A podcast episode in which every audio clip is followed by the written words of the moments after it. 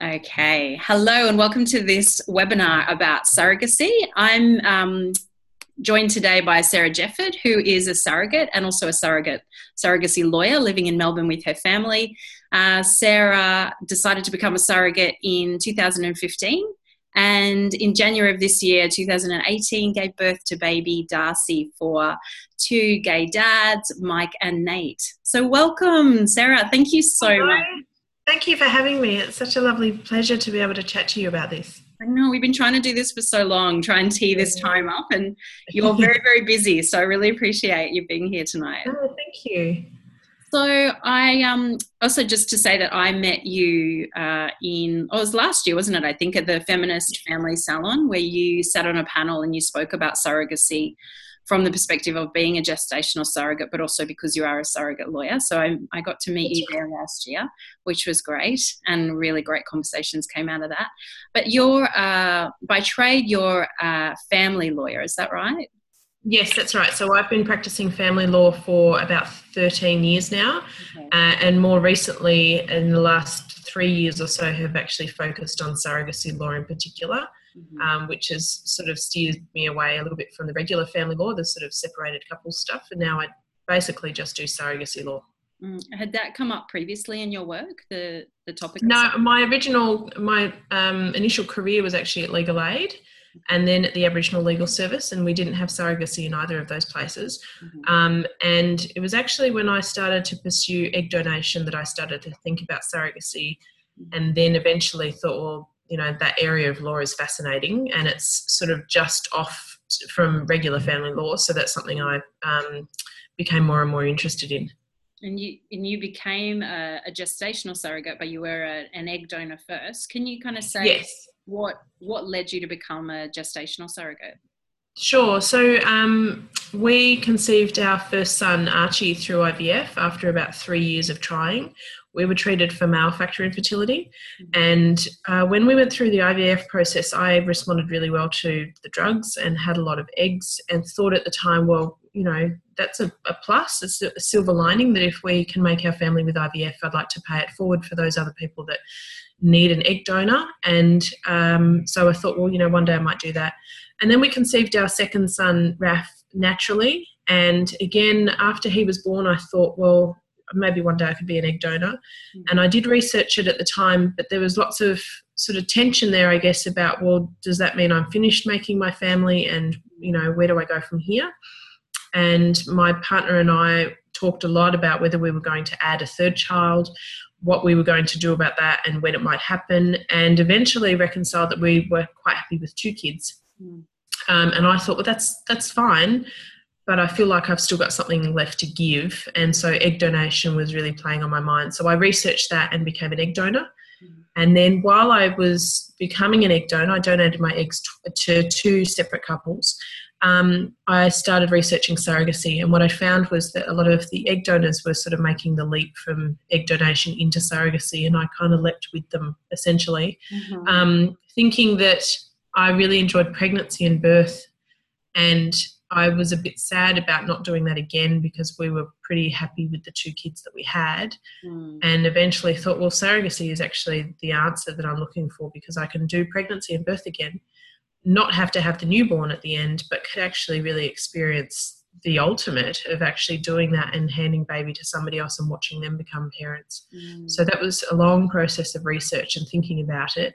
And then eventually uh, meeting Mike and Nate, who became the intended parents um, we were originally, I was a gestational surrogate, which meant that I wasn't genetically connected to the child mm-hmm. um, that we had intended on creating. We actually didn't achieve a pregnancy through that process, but then I offered to be a traditional surrogate, which is to conceive a child with my own egg. Mm-hmm. And we went on to do that. Right. And so Darcy is actually from my egg, so she looks like me and she's genetically my daughter. Mm-hmm. Um, but the intention was always that she was conceived with that intention that she would be Mike and Nate's daughter, not mine. Or yeah, so and she was born about almost five months ago. Mm-hmm. Yes, yeah. and w- can you say what the process? Because can anybody become a surrogate, or is there a, a process you need to go through? To there are some criteria, and they're fairly broad. Essentially, in Victoria, at least, you have to have had your own children or at least one child, you have to be over 25. And that's really the only initial criteria. And then you'd need medical clearance to take the next step. So, medical clearance is really an obstetrician or a specialist being able to say that you're likely to be okay in another pregnancy and birth. So, they'd take your obstetric history essentially and your health history. Uh, if you pass that, and most women who want to be surrogates have already assessed that you know they've had easy pregnancies and births, so they want to do it. So they've already assessed that they'll probably be okay. Mm-hmm. Um, and then after that, once you've offered to be the surrogate to the intended parents, everyone starts a counselling process, which is pretty intensive. For us, it was about 13 hours of counselling total, and that was counselling for my husband and I, counselling for Mike and Nate separately, and then all of us together as a team. Mm-hmm. Um, and then we had psych assessments, which was all four of us having individual psych assessments that went for uh, about four hours each. And then uh, we went in front of the patient review panel, which is the Victorian based. Um, it's essentially like an ethics committee, but it's um, based within the government. Um, and they assessed everything. We had to do child welfare checks and police checks um, and all this sort of intrusive stuff, mm-hmm. and then eventually got approved to go ahead. So that's Victoria. The other pro- the other states are similar mm-hmm. in their processes in that everyone does legal advice and everyone does counselling, um, but each state varies on how that process works. So yeah, by the end of it, we we'd been doing that for about ten months before we actually tried to achieve a pregnancy. Yeah. And so that was time that you also got to know Mike and Nate a lot better as well. Then. Yeah, and look, um, we started off initially as strangers. I went looking for somebody that I could carry for, and they were looking for somebody that would carry for them. But what you get out of it is lifelong friendship. And now Mike and Nate are part of our family, which is lovely. Mm-hmm. Um, but you you sort of go looking for somebody that's initially a stranger. By the end of it, they're so much more than you know just people I found on Facebook to carry their baby. Yeah, um, it's a pretty, yeah. it's a pretty incredible kind of relationship. It's very very. It unique. is and there's a certain level of intimacy for us because we eventually achieved a pregnancy through home inseminations. Mm. There's a whole extra level of intimacy, mm. um, but they're very much like family. I'd call Mike and Nate like my brothers. Really, it's lovely. And Darcy is. I'm so I'm Auntie Sarah, mm. um, but it's so much more than that. I guess it's. I find the word daughter very strange. I, it doesn't roll off the tongue easily because I, I don't have a parenting relationship for her. I know I'm genetically her mother, but I don't feel that I am the social mother, I guess. Mm. Um, but I'm more than an auntie. I guess birth mother is probably the best descriptor that that you know sort of sums it up. I'm her birth mother. That's about the most comfortable phrase that i have got at the moment. Yeah, there's really, I think we're still developing language for yeah sort of family creation. So who are these people and what's our relationship and what's the relationship between Darcy and my two kids, that sort of thing. Mm. Yeah. Yeah, that's the stuff that I think we were talking about the last time we got to speak as well was that those were some of the things because I know I was asking you what were some of the things that you were, you know, that maybe you would have uh, spent time reflecting on more, or you know, mm. things that you, if you were doing it again, you might think about, and that was one of the things, like the fact that yeah. this is a this child looks like you in mm. ways, and but you know not not knowing which or not wanting to say daughter but because that's not right that doesn't feel right but also kind of living with that you know that she you know she mm. will she may look she, like you yeah yeah, and I still find, look, most surrogates will reflect on the fact that they see the, their intended parents with the baby and they almost forget that they gave birth and they'll say, isn't it lovely that the intended parents have a baby now and have to remind themselves that they're the ones that birthed it? Yeah. For a traditional surrogate like me, where I am actually the genetic parent um, to the baby, I see that Mike and Nate have a baby, and I think that's lovely. And then I go to pick her up and realize it's not just the baby I carried; it's actually she looks like me, mm. um, and yet she doesn't look like any of the other babies I created because the last two that I created were with my husband, and the intention was that they were ours. Mm. So Darcy doesn't look like a, any child that I intended mm. to raise as my own. Mm. Um, yeah, so it's it's almost like there's this sort of um, biological re- um, response when I see her. The the brain responds to her before I do, before I realise what I'm looking at. Yeah, it's quite interesting. So it's kind of an evolving kind of process, isn't it? Because you're you're, mm. you're having to do that reflective work. You've done a lot of that kind of yep. work. Yeah. yeah, and it is ongoing. I think even uh, when she was first born, I felt almost I was overwhelmed with the feelings of this is amazing, like this is the best thing I've ever done. I don't know where to put all these feelings, mm. and also thinking, and who am I to this little thing, this little baby that doesn't need a mother? She's got two dads, and that's beautiful, and that was always the intention. But who am I to her, and who is she to me? Mm. And so that's been a sort of ongoing process. I mm. guess partly because she's genetically from me. Other surrogates that have no genetic connection will have a different process to go through and different relationships. Um, but I do feel like surrogate, being a surrogate is like a lifelong relationship now. It's a bit like being a mother in that I will always be Archie and Raf's mum. I will always be Darcy's birth mother and surrogate. Yeah. That that's not something that you just end and move on from. It'll just be evolving, like you say yeah. it's a part of your story and it's also a part of hers and my that's right. Yeah. Yeah. Can, can, you say just for people who maybe don't know how to kind of connect up with surrogates what mm. that process? How did how did you and mike and nate get to meet each other? So these days, a lot of the connections happen on Facebook. There's also a forum called Fertility Connections, which is a um, it's a forum where people put up their stories to connect with surrogates or intended parents the Facebook group is also the sort of the live action, I guess. Mm-hmm. For us in particular, it was that uh, Mike and Nate had previously had a surrogate, and she'd had to pull the pin for some personal reasons.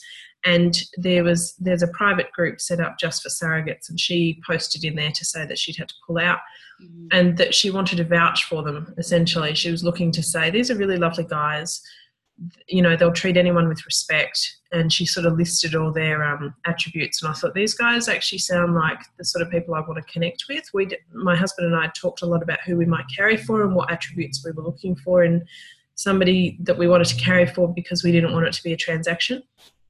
So when she mentioned Mike and Nate, I thought, well, you know, she can vouch for them, so that's already a tick from my box in terms of any anxiety I had about testing out these people who are they and you know what are they after mm. and she matched us essentially and surrogacy is very much like dating in this regard because you it's my husband and I are dating another couple. I've actually married to two gay men as well as to my husband. And, and that's now. Clear, I mean, you know, feels like that. Just to be clear, you haven't yeah.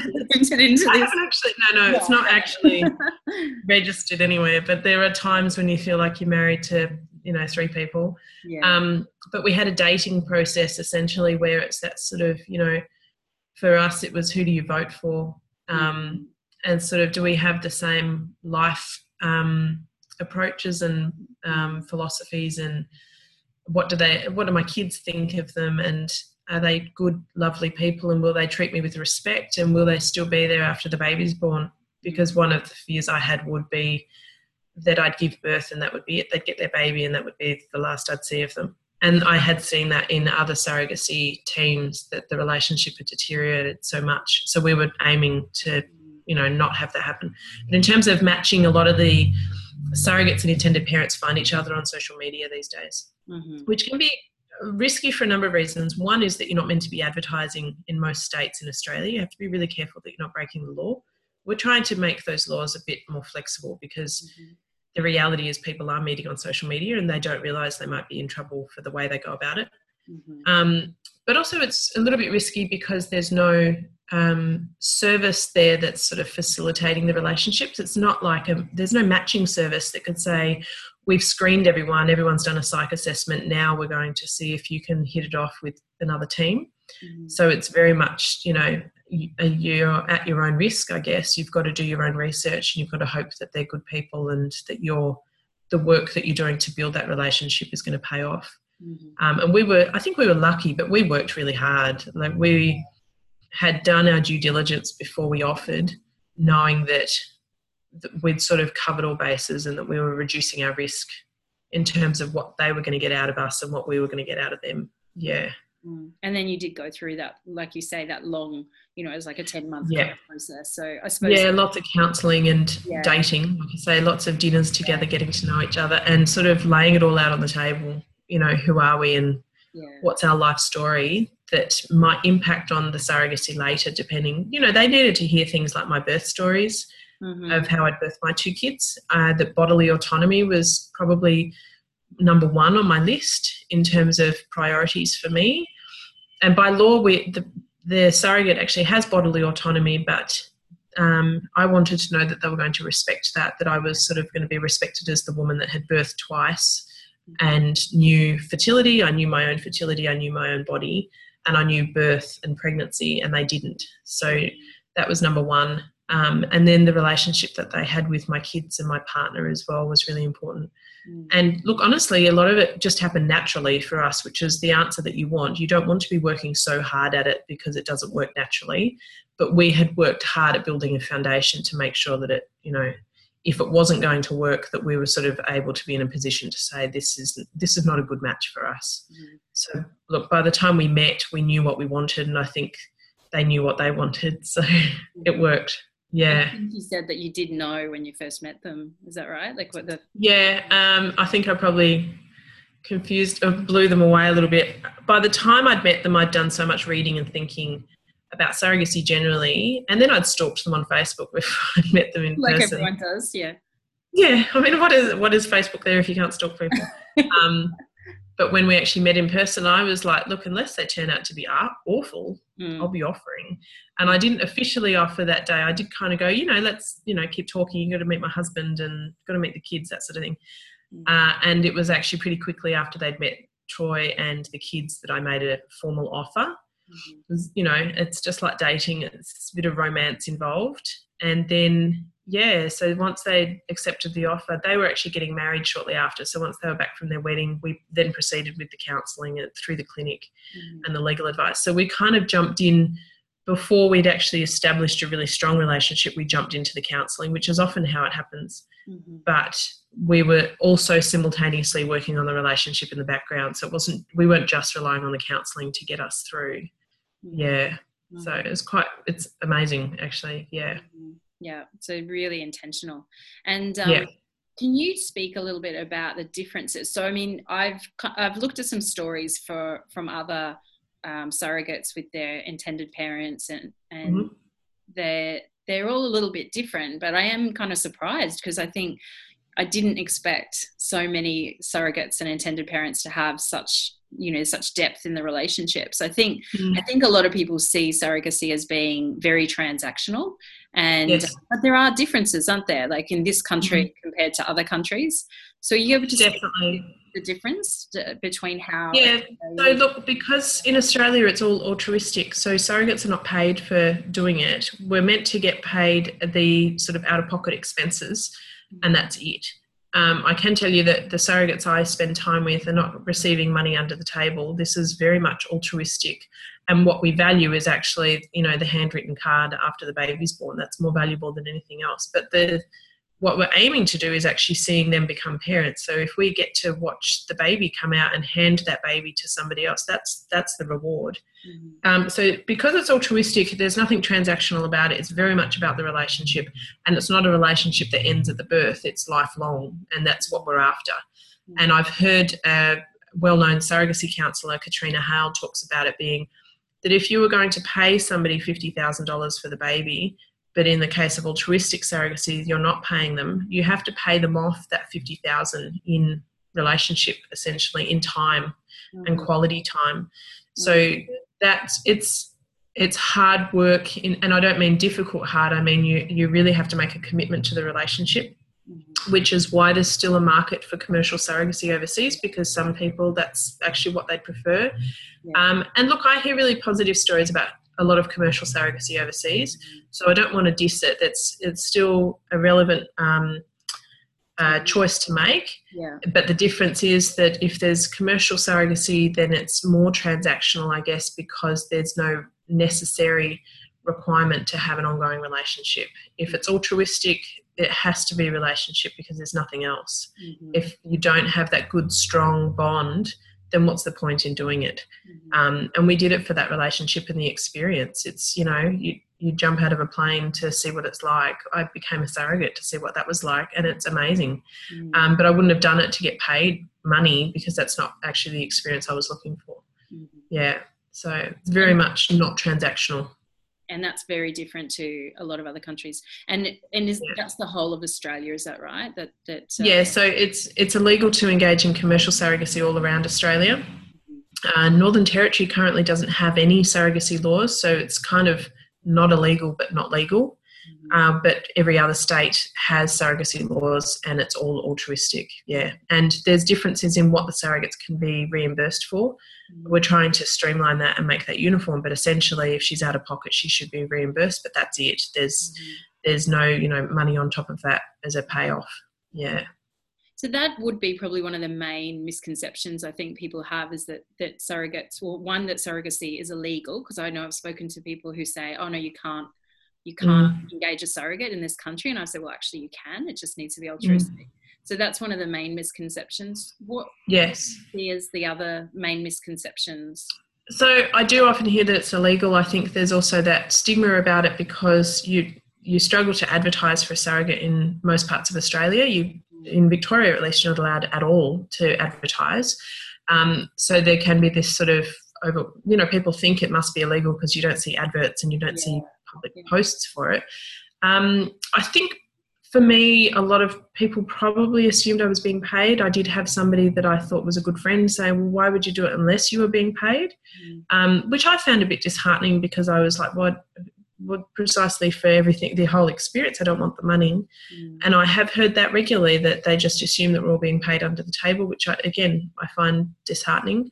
Um, and I think there's often a misconception about who the baby belongs to. I've, you know, I've had lots of people say I could never give my baby away. And look, that's fine. I, don't, I don't want to judge anyone that says that because I think even I thought that. That's fine. That a lot of surrogates would say, I'm not giving the baby away because I'm giving it back. And usually, when you're a gestational surrogate, which is that there's no genetic connection between you and the baby, you very much don't feel like it's part of you at all. It was always mm. their embryo, it was mm-hmm. always inserted in our IVF clinic. It was always intended that that would return to its parents.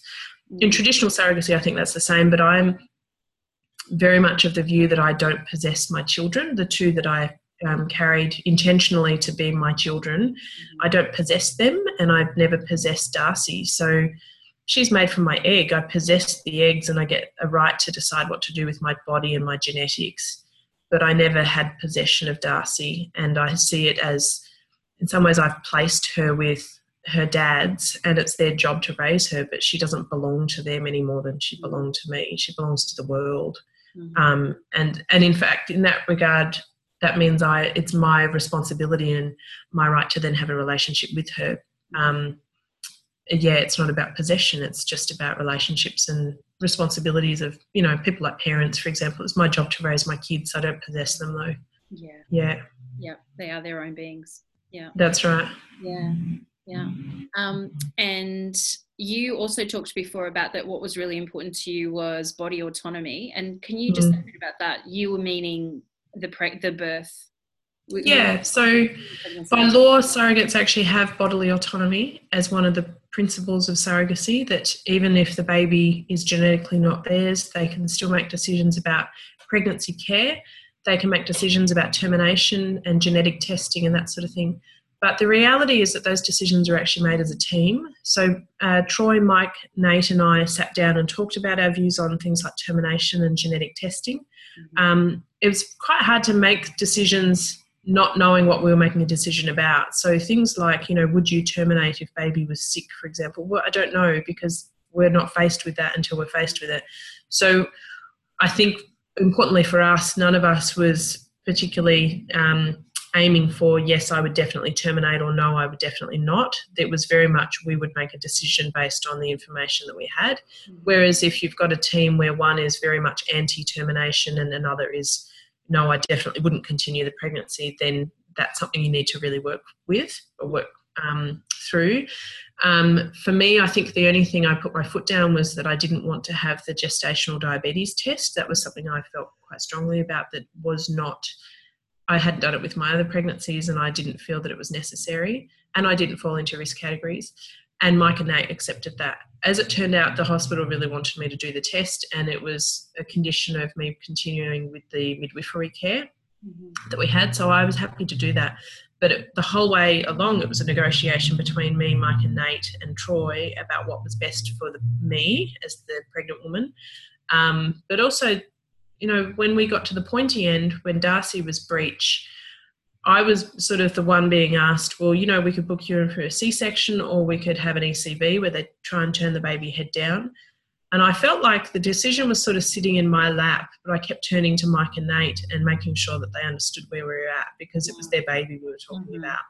And I didn't want them to feel like I was just saying, well, this is how it's going to be. We're going to, you know, decide on an ECV and we're not going to talk about the risks to the baby um, because it was their baby and they needed to be on board, partly because, like, besides it being their baby, but also because I needed their support. This was actually a team event essentially mm-hmm. and i would hate to have thought that i made a decision that made them anxious or, or um, that they felt that i put the baby at risk mm-hmm. and there were discussions closer and closer to when she came about whether i would attempt to breech vaginal birth mm-hmm. and they i think that was probably the only time that they voiced that they would prefer that i don't do that. Um, i think because of their anxieties about that and for me, it was actually very much that's not something I want to do. so I just wasn't really interested in a breech vaginal birth because I knew that the hospital wasn't supportive. Mm-hmm. Um, and I felt that actually the positive birth environment with Mike and Nate feeling positive was more important than me aiming for something to, I guess, prove a point. Mm-hmm. Um, so that was the only time that they voiced any concern. But even then, they knew that if I said, actually, I'm going to do it my way, mm-hmm. that they didn't have any legal right to tell me otherwise. That baby might have been theirs, but it was still my body that was going through everything. Mm-hmm. And they deferred to me a lot of the time about, you know, um, birth education and how I intended to birth. Um, I had home birth my first child, uh, my sorry, my second child, and so home birth was actually on the table for some of our discussions. Um, but they had indicated that they'd prefer a hospital birth, and it wasn't really a deal breaker as long as I had continuity of midwifery care. That was really important to me. So, again, whilst I had autonomy, I could have said, I'm going to birth at home and they can stick it. Yeah. It was about the relationship with them that was more important to me than having a particular type of birth experience. Yeah. Mm. And because you'd had your you'd had your birth experience, the first yes. experience, you came with a lot of knowledge and an understanding of your own body. So I suppose that informs your choices, like any birthing person as well. Yeah, that's right. And in fact, I guess funnily enough, when we went to scans and things, Mike and Nate were really excited and nervous and a bit anxious. You know, their their baby is in there. Are We're going to see a heartbeat. Is everything okay? Is baby growing okay? And I was kind of bored. it's just like I've done this twice before. This appointment going to be very long. I've got other things to do.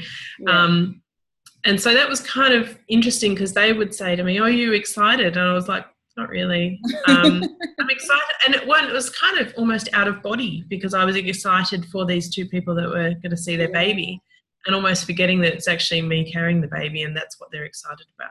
Yeah. Um, and I think a lot of surrogates feel that it's.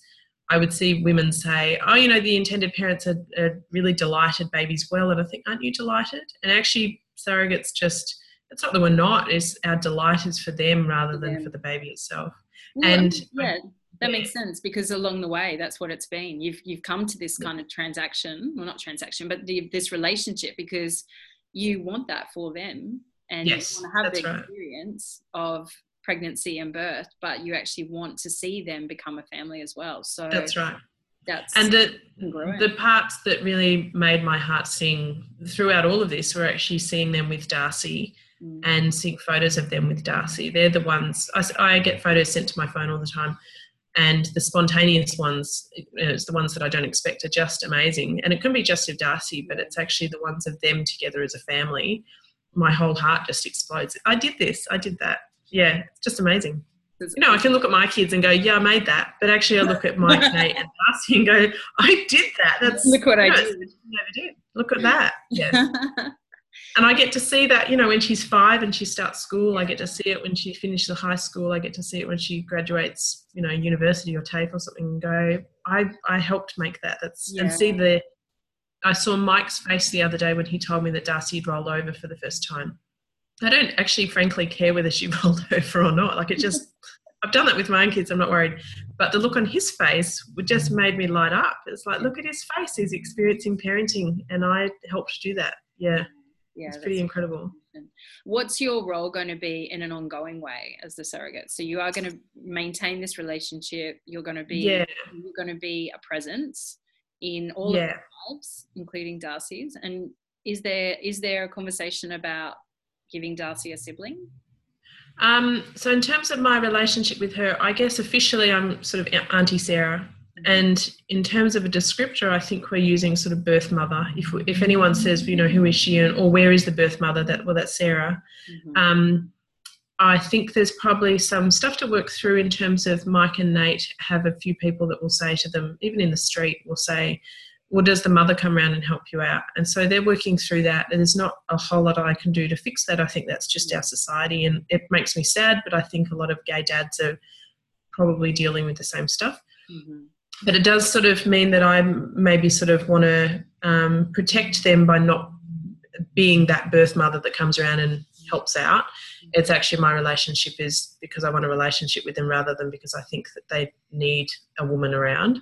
Mm. Um, so I guess I, I, get to forge my relationship with Darcy as her auntie, and it can be whatever I want it to be. Mm-hmm. I did have a bit of a, um, a flash of um, brilliance and thought, well, I'm going to be that feminist auntie. She's going to get all her feminism from me, and I get to sort of take her under my wing and go, "Come with me. I'm going to teach you everything I know." Mm-hmm. Um, whether or not her dad's like it. So I'm kind of looking forward to that. That'll be fun. And I have wondered, I've reflected a lot because I have two boys and Darcy's the only girl I've had. I've reflected on whether I would feel differently if she was a boy. I honestly I don't know. I I kind of relish that I get to see her grow up without having to be her parent. Mm-hmm. And it's you know sometimes it's kind of just kind of nice to see what did my genes look like in a girl. I've seen what my genes look like in a boy, um, so it's just nice. In terms of a, a sibling, uh, it's kind of under discussion at the moment. Um, and that's a tricky one because it has to be something that Troy and I are happy to do and Mike and Nate are happy to do, but the timing has to be right and we have to sort of almost start from scratch in terms of negotiating what does this look like and mm-hmm. how long do we try for and what's the time frame um, because it's my body and it's also them raising a baby and at what point do they want to add another baby to that mix. Yeah so it's a discussion. It's not off the cards. I've put it out there that i would be interested and then it's really up to them to come back to me and let me know if they are and when that might be you know if we if we go down that path i feel um I think I might be a bit melancholic if the if we don't do a sibling because I like I had such a great time. I want to do it all over again. But I also feel like what we've achieved and this creation of Darcy is enough. It's mm. it's amazing in itself. I get to have Darcy and Mike and Nate in my life forever. Mm. So whether or not there's another one is neither here nor there in that regard. Yeah. Mm. And you did mention that they were there at the birth. So that, mm. that was always the intention. Is that kind of common yeah. that the intended um, the birth? What I, what I find really interesting is that most surrogates will actually put it down as a deal breaker that they want the intended parents in the room. Mm-hmm. Um, I think some commercial uh, surrogacies end up where the intended parents are not in the room, that they're actually in a, a waiting room next door. Mm-hmm. And Australian surrogates, I think, find that confronting. They're saying, if I'm going to go through this, I'm, I'm going to push this baby out, you're going to see me do it. Mm-hmm. But partly it's actually not about letting them know just how much pain we went through. It's actually I want to see the moment that you become parents. And so you're going to be in the room with me and I'm going to give you that baby. Mm-hmm. I've seen some surrogates say, for example, they might have an arrangement where one of the intended parents catches the baby, mm-hmm. and that what they've reflected on later is that they felt that the baby was taken from them rather than it was a gift that they gave. So they've then had to sort of talk about. Other surrogates have said, Well, actually, I'm going to catch the baby. I want the baby placed on my chest, and then I'm going to give you the baby mm-hmm. um, because that's my gift to you and I want to see that happening. Mm-hmm. Um, so that was always a discussion with Mike and Nate that um, we kind of, I always expected that they would be in the, in the room and I pictured this sort of beautiful event of them watching their baby being born and me getting to hand it over. Mm-hmm. And then we had other discussions about where the baby would be on me, skin to skin, um, having colostrum direct from the breast and that became a different discussion as she was breech and all the plans and i didn't have any milk to give her and all that sort of things it was a constant negotiation i guess mm-hmm. Um, and as it was she was born by cesarean which hadn't been what we'd intended, but we had sort of workshopped how that would work. And the hospital was really great and actually facilitated both Mike and Nate being in the theatre. Their initial rule was only one of them could be in. Okay. Um, and well, Mike put his foot down and said that's not really good enough. And I had in my head, well, I'm not having a cesarean, so I don't need to worry about that. yeah. Um, but we managed to get the, the hospital to agree to having both Mike and Nate in the room because it was, you know, they're both the parents. You can't pick one. I, I didn't know how I was meant to pick one that was would see the birth of their child and leave the other one in the hall. Mm. So the hospital came to the party on that. And then, as it turned out, we were very lucky at the time of the cesarean that my husband was also allowed in. So Mike and Nate saw the birth of their baby, and my husband was able to be there holding my hand while it was all happening yeah. and taking photos, which was actually really important. Uh, surrogates talk about needing a photographer essentially because if there's any point where you're needing to be knocked out or you can't see what's happening, that you need the photographs of the birth to process it later. So we did have a photographer, but my husband was in theatre taking photos on his phone, Mhm. which I still look at now and go, look at that. That's that's the moment that I was, you know, delivering a baby to her dads and seeing the looks on their faces when they just realise they've got a daughter. It's quite amazing. You've Yeah. got some stunning photos. I love They are photos. Yeah. Bree Downs was your yes. photographer. Was Bree she- was our photographer, and she's done a few other surrogacy births recently, and they're all amazing. Yeah, that you can you can feel it. Uh, like if a picture could tell a thousand words, the photos that we've got of Darcy's birth and in recovery afterwards, Mhm, it's all there. When I was focusing on this little one in my arms who's having breast milk, the mhm. photographs tell the entire story. It's yeah, it's just amazing. Yeah. Yeah. I think birth photography is such a gift for Mm. anybody who's birthing and the whole, you know, anybody that's involved in it. And I can Yeah. see these kinds of stories as well, especially for the Yeah. birth people to see, you know, you got to see what what was happening for Mike and Nate, you know, after Yes. you get to see that. And for me to sort of put it together as well, because I was unwell, by the time she came out, I was not very well. Mhm. Um, and I'd been induced, a whole long story about that, but I ended up being induced. And so there were times of the day that I was pretty knocked out and feeling pretty sick. And the photos of Mike and Nate worrying about me, um, that tells part of the story. It sort of puts all the jigsaw back together for me because I wasn't able to sort of process everything and I lost time and, you know, everything that happens in labour Mhm. being able to look at those photos later was quite important. Yeah. Mhm. So yeah, I would definitely recommend. I'd recommend photography for anyone that's going into birth, but for surrogacy, I think it's actually got a real. Um, it's really crucial, Mm. particularly for the surrogate to process, regardless of you know whether it went to plan or not. That she can actually go back and look at those photos and remind herself of what she's achieved. Yeah. Yeah, absolutely. And was Bree also your doula? No, I had a separate doula, although Bree is a doula, and she was great. I, I was in one room, and she was in uh, down the hall with my intended parents for a lot of the day. Mhm. But I think she really provided that um, sort of birth support for them Mhm. While I was in the other room. So I had a separate doula who was Katina, and she had been my doula for the first two births. And she was actually that was my um, deal breaker in terms of if I'm going to do this, I need my doula Yeah. and it's you know if we can then we'll get katina because she knew me and she knows how i labor yeah. um, and that was really valuable um, i have to say my husband really values katina as well because she was sort of his doula as well Mhm. um, but the third time it kind of like he just knew what to do so he'd, he'd send me in labour twice already he was right there with me um, the whole way through and katina was sort of our our backstop she was supporting both of us but he was very much the primary support Mhm. um, which is different from our other two births where he was sort of leaning on on Katina. Yeah. Yeah. Doulas are amazing for that. Just filling that Mm. gap, making sure that everybody can stay present, just facilitating the connection. So for the intended parents, I, I think that's a really important role to keep them Mm. engaged and feeling like they're a part of that as well. And- Definitely. And, and just giving them some context, like when things happen, just explaining what's what's going on, just whispering in their ear, like this is what's happening and this is why. Mm. And you know, you might And I think um, because I'd, I'd done a lot of processing in my head and intellectualizing, I guess, about what Mike and Nate might be going through watching me labour, I was able to sort of distance myself from whatever emotions they were feeling and just focus on what I needed to do. But I also knew that Bree was actually with them, talking them through it and looking out for them. yeah. yeah. yeah, it's a, a real team effort. yeah. You, I wanted to sort of say as well that you've created something called the, is it called the Surrogacy Law Handbook? Yeah, so it's called the Australian Surrogacy Handbook, which is like a sort of um, surrogacy 101. Mm-hmm. Uh, it's for anyone that's looking at surrogacy as an option to grow their family, whether it's an infertile couple or a couple that's had loss themselves or a gay couple. Mm-hmm. Um, and it basically gives a bit of an overview of how to get started with surrogacy. And look, it doesn't replace legal advice, but it should hopefully give people a bit of an idea of what the steps are. Mm-hmm. And I've also more recently created the Australian Surrogacy podcast, which is where I interview um, intended parents and surrogates and I did it as a bit of a I want to share these stories. I keep getting people asking me about my story, and you know, I like the sound of my voice. I can tell the story.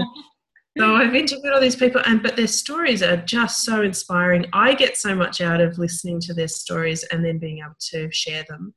Uh, and what's really good is that it hopefully is doing a bit of work to destigmatise surrogacy in Australia and to share these human stories about what people go through to get to the point where they need a surrogate or they're, you know, they've just become parents as surrogates, whether they went overseas, whether they stayed in Australia, mm-hmm. and really, hopefully, I think like it's it's meant to build the community, but it's also meant to destigmatize and educate the wider community about surrogacy generally. Yeah, yeah, that sounds beautiful. Hopefully, that's working.